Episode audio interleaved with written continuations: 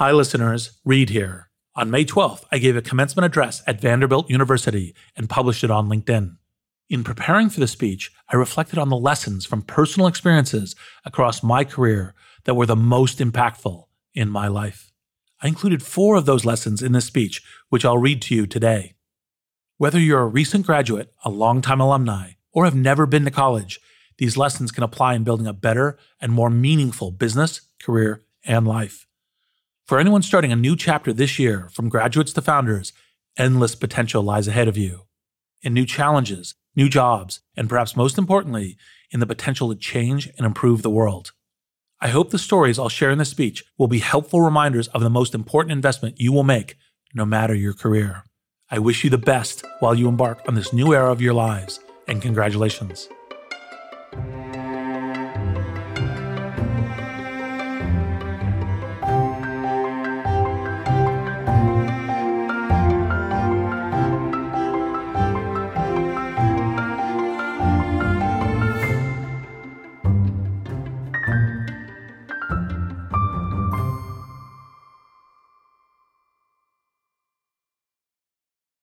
Listeners. It's Erica Flynn, VP of Alliances and Audience Development at Wait What, the company behind Masters of Scale. My day to day consists of nonstop communication, not only with my immediate team, but with our current partner relationships and with incoming leads from possible future partners, which is why I rely on the ease of Grammarly to keep my communication clear and efficient. One confusing email can turn into several confused replies, which can turn into an unexpected meeting which no one wants, needs, or has time for. Having Grammarly on hand as my trusted AI writing partner not only streamlines my extensive to do list, it minimizes miscommunication by quickly and efficiently synthesizing information and carefully curating tailor made responses to specific groups. In fact, companies that use Grammarly to communicate can save 19 days per year per employee. Grammarly eases the writing process. It's a writing partner from the blank page to the last word typed before hitting send. Join me and over 70,000 teams who trust Grammarly to work faster, hit their goals, and keep their data secure. Visit grammarly.com to learn more. That's grammarly.com. Hey everyone, I'm so very glad to be here. It's a real honor to share this day with you. When I got this invitation, I was excited because you all have such enormous potential to improve the world. So I thought, oh, I'll talk about entrepreneurship and technology, how we all need to be the entrepreneurs of our own lives.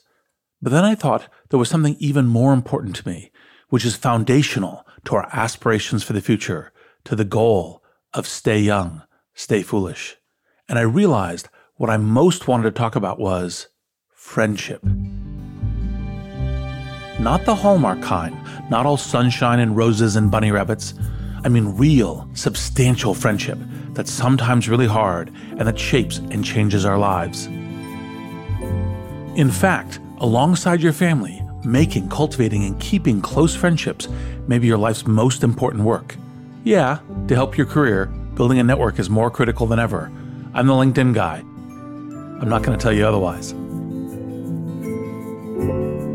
But more than that, friends will be absolutely central to your sense of happiness, connection, and meaning. Also, friendship is a conversation. So I want to try something that feels more like a conversation. It's an odd conversation, since I'll be the only one talking.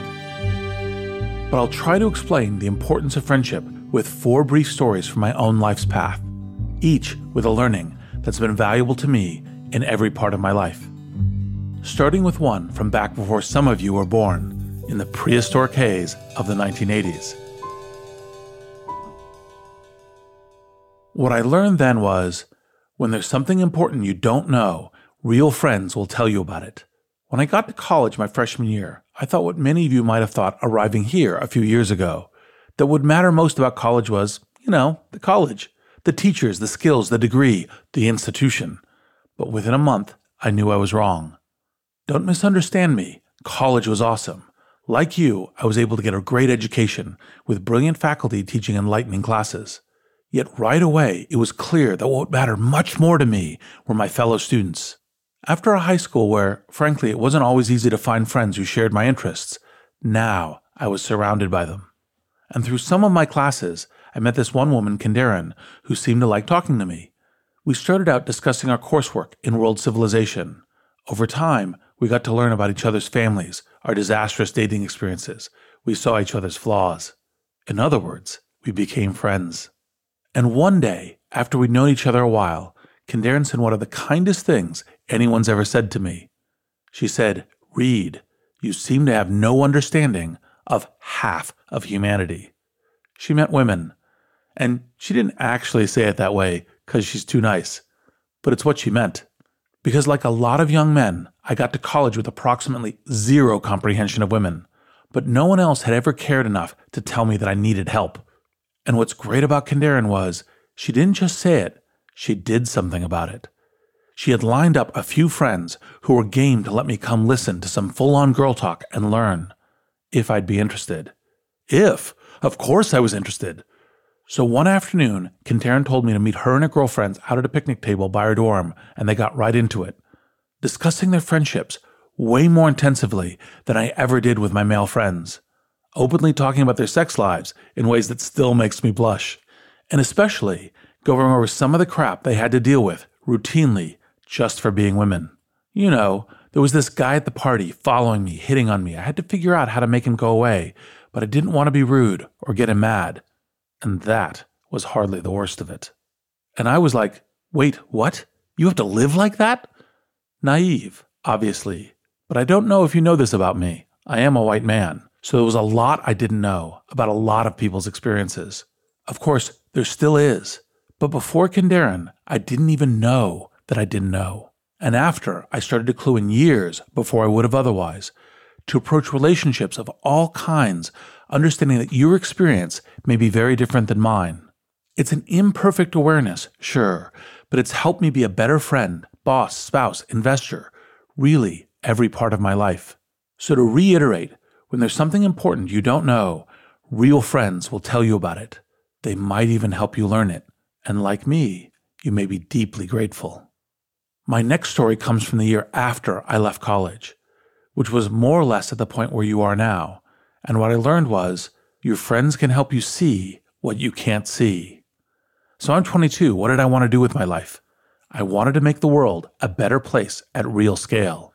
And I thought a good way to do that would be grappling with the big questions of values and ethics and who we should be as a society. So I headed to Oxford to study philosophy. And within months, and yes, this is a theme, I knew I'd made a mistake.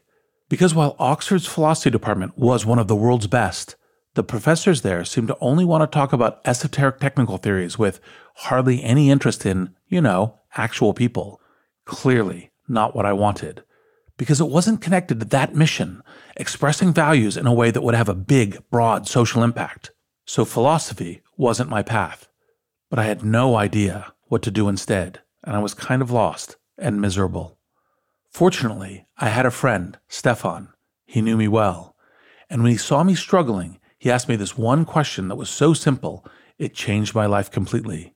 He said, You want to put good values into society at large scale? I was like, Mm hmm, yeah. Why do you think philosophy is your only path to do that? And I was like, Oh. And Stefan said, If academia wasn't getting me there, well, choose a different path that would. Don't sit here feeling you don't know what to do.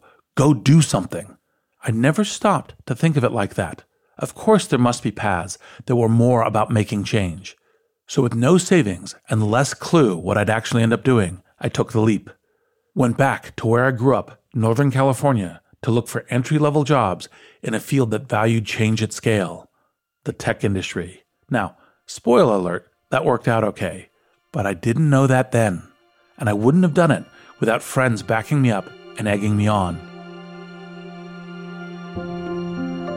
We all have dreams for what we'd like to do in this life, a meaning we want our life to have. It's not always clear right away what that is, and if you're not sure yet, that's okay. And that's where this lesson comes in. Again, your friends can help you see what you can't see. They'll help you, you'll help them. You'll all do better and go further. So that was my 20s. It wasn't until my 30s that I started to absorb this next lesson about friendship. Friends will tell you not what you want to hear, but what you need to hear. Hey, listeners, it's Jodine Dorsey, the VP of Live Events at Wait What, the company behind Masters of Scale. I am constantly tasked with reaching out to teams across a wide spectrum of professions and the vastly different personalities that go with them. Grammarly helps me quickly shift tones to better communicate what I want to say and saves me valuable time in the process. Our upcoming Masters of Scale Summit event features top tier speakers from CEOs to founders to political leaders Grammarly's ability to produce on brand writing helps me properly prepare for each and every thought leader I interact with on stage. It lets me generate the most exciting specialized content for our audience. In fact, teams that use Grammarly report 66% less time spent editing marketing content, which I've seen firsthand with my summit team. Join me and over 70,000 teams who trust Grammarly to work faster hit their goals, and keep their data secure. Visit grammarly.com to learn more. That's grammarly.com. It's a decade later, 2002, and I'm part of the executive team at the company PayPal. After several years of 100 hour weeks, a lot of luck, and a few scrapes with federal banking rules, we just sold PayPal to eBay. I was 35, completely exhausted. So I was planning to take a year off, get out of Silicon Valley, and just travel. Everyone congratulates me on this excellent decision, and so off I go, first stop Australia, to hang out with my grad school friend Ned, who'd recently moved there. Ned and I had grown surprisingly close over the years. I say surprisingly because on paper, we weren't cut out for that. He was a West Point graduate, former Army Ranger, athletic, kind of badass, and I was, well, me. But as a couple of Americans studying abroad, we bonded and grew to know what made each other tick and we'd made a point of keeping in touch in the intervening years, making sure to have regular meals and stay in touch. So he takes a few days off and we drive south of Sydney to this beach bungalow for some catch up. And Ned's like, So, post PayPal, what are you thinking about? And I say, Well, I've been watching this website, Friendster, transforming people's social lives. Facebook didn't exist yet. And so I have an idea for a different kind of social network to help folks' economic lives. It was exciting because I thought it could really help a lot of people have more satisfying careers, impact their families, their communities. But first, yeah, I'm going to do this travel year that everyone, including me, is so jazzed about. But not Ned. Ned thought I was blowing it. He, and he alone, told me, I hear you're tired, dude, but this next thing sounds super important. And you know how the tech industry works. The time to do that idea isn't six months from now, it's now cancel the trip, and get back to the valley ASAP. It's too important to who you are. And as I started to picture my vacation spiraling down the drain, in the opposite direction, of course, this being Australia, deep down I knew Ned was remembering what I'd momentarily forgotten that mission I'd defined a decade earlier. Because Ned had been around when I first arrived at that. He knew that about me, and as a good friend, he wasn't going to let me off the hook. You can guess the rest. Changed my tickets, flew back home, got to work starting what became LinkedIn, which was good because Ned was correct. The time was right then. Lots of other people were already working on ideas for professional networks. If I'd taken my vacation and delayed pitching even a few months, they'd have too big a head start. I don't get funded, and the whole thing doesn't happen. No long friendship with Ned, no frank talk, no LinkedIn. Now, to be clear, the point of the story isn't never take a vacation, always work more. That would be dumb, and I try not to say dumb things. But there is this myth of the entrepreneur as solo genius. It's a good story, but it's not usually true. In fact, I found it's just the opposite. You have a team. Some of your key teammates are your friends. And the ones who share your dreams, fears, and hopes with are the people most able to help you get to where you should be going. Because again, friends will tell you not what you want to hear, but what you need to hear. Okay, here's the last lesson I'll share. It may be the most subtle, but also in a way, the most important, and something I'm still learning. Paradoxically, your friends help you the most by letting you help them. Let me see if I can get this one across. I'm sometimes asked if I've had any mentors. The truth is, I've had a hundred, most of them friends. And in turn, I've been fortunate enough to help and be a mentor to many of my friends, some profoundly. But to be clear, I say this not from pride, but from gratitude. Because having friends who have trusted and permitted me to help them has brought me greater joy than nearly anything else in my life. I mean, of course, we also hang out and have dinner and play games, go on vacations, all those good things. But it's when I've helped people I know best towards the goals and values I know them to have that I have most felt, ah, this is why I'm here. I'm thinking of a particular late night talk I had with my friend Oscar, who I'd known for a decade to be a smart, thoughtful, honorable man, but who at that time was being a friggin' jerk. Clearly, trying to passively aggressively provoke his wife of six years into divorcing him. And so one night, we sorted through what Oscar was doing, why he was doing it, and that whatever was driving that passive aggressive garbage, he needed to confront it head on and either reconnect or disconnect with his wife cleanly. Long story short, that conversation made a big difference in Oscar's life. They stayed together, a family with kids, and very happy. But that's not why I'm mentioning it today.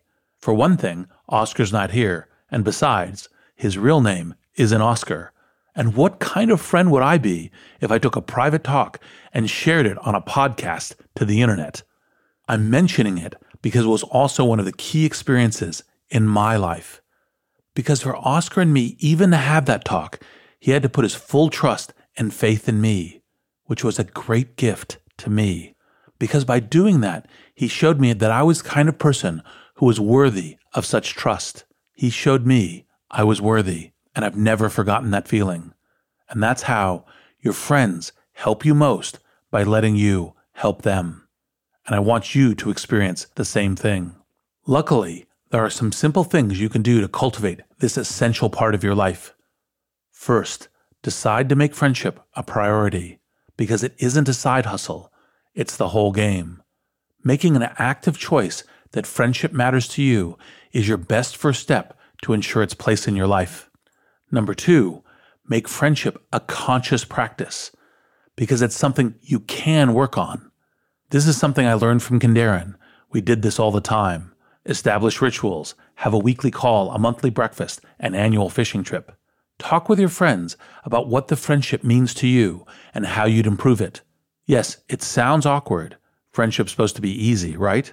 But trust me, talking about it will deepen your connection and you will be glad for it. And third, as you go forward, realize less time doesn't have to mean less friendship.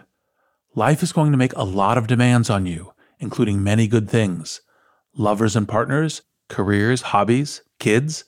But if you and your friends share what you want from your life, if you know each other's dreams, you will support each other along the way, no matter how busy you are. Vanderbilt class of 2022 and anyone starting their work journey, when you're my age now, a third of a century from today, the world will be a very different place. Partly because each of you will change it. But in what direction? What will be your mission? Graduating today, your possibilities are vast, more so than for nearly any other group of people in history. And you want to make it count. You want to make it meaningful. So I'll leave you with this life is its most fulfilling as a team sport. We achieve more and feel better together. It's why we rejoice at being here now, present with one another. Our connections, and especially our friendships, are where we thrive and how we move forward and upward. You will help each other grow and figure out hard choices and feel less alone in the world and part of something bigger, as successful and as fulfilled as you deserve to be.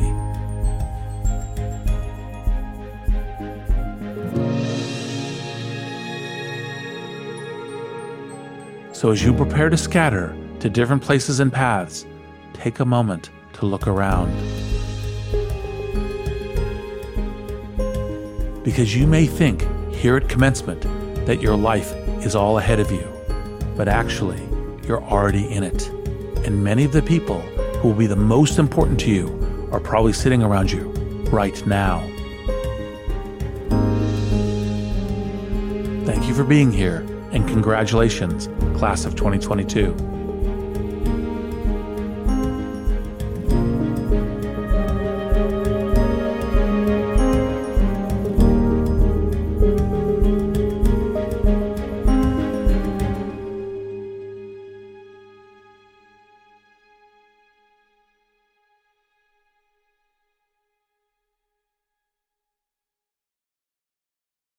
Hi, everyone. It's Jeff Berman, CEO of Wait What and co host of the Masters of Scale podcast.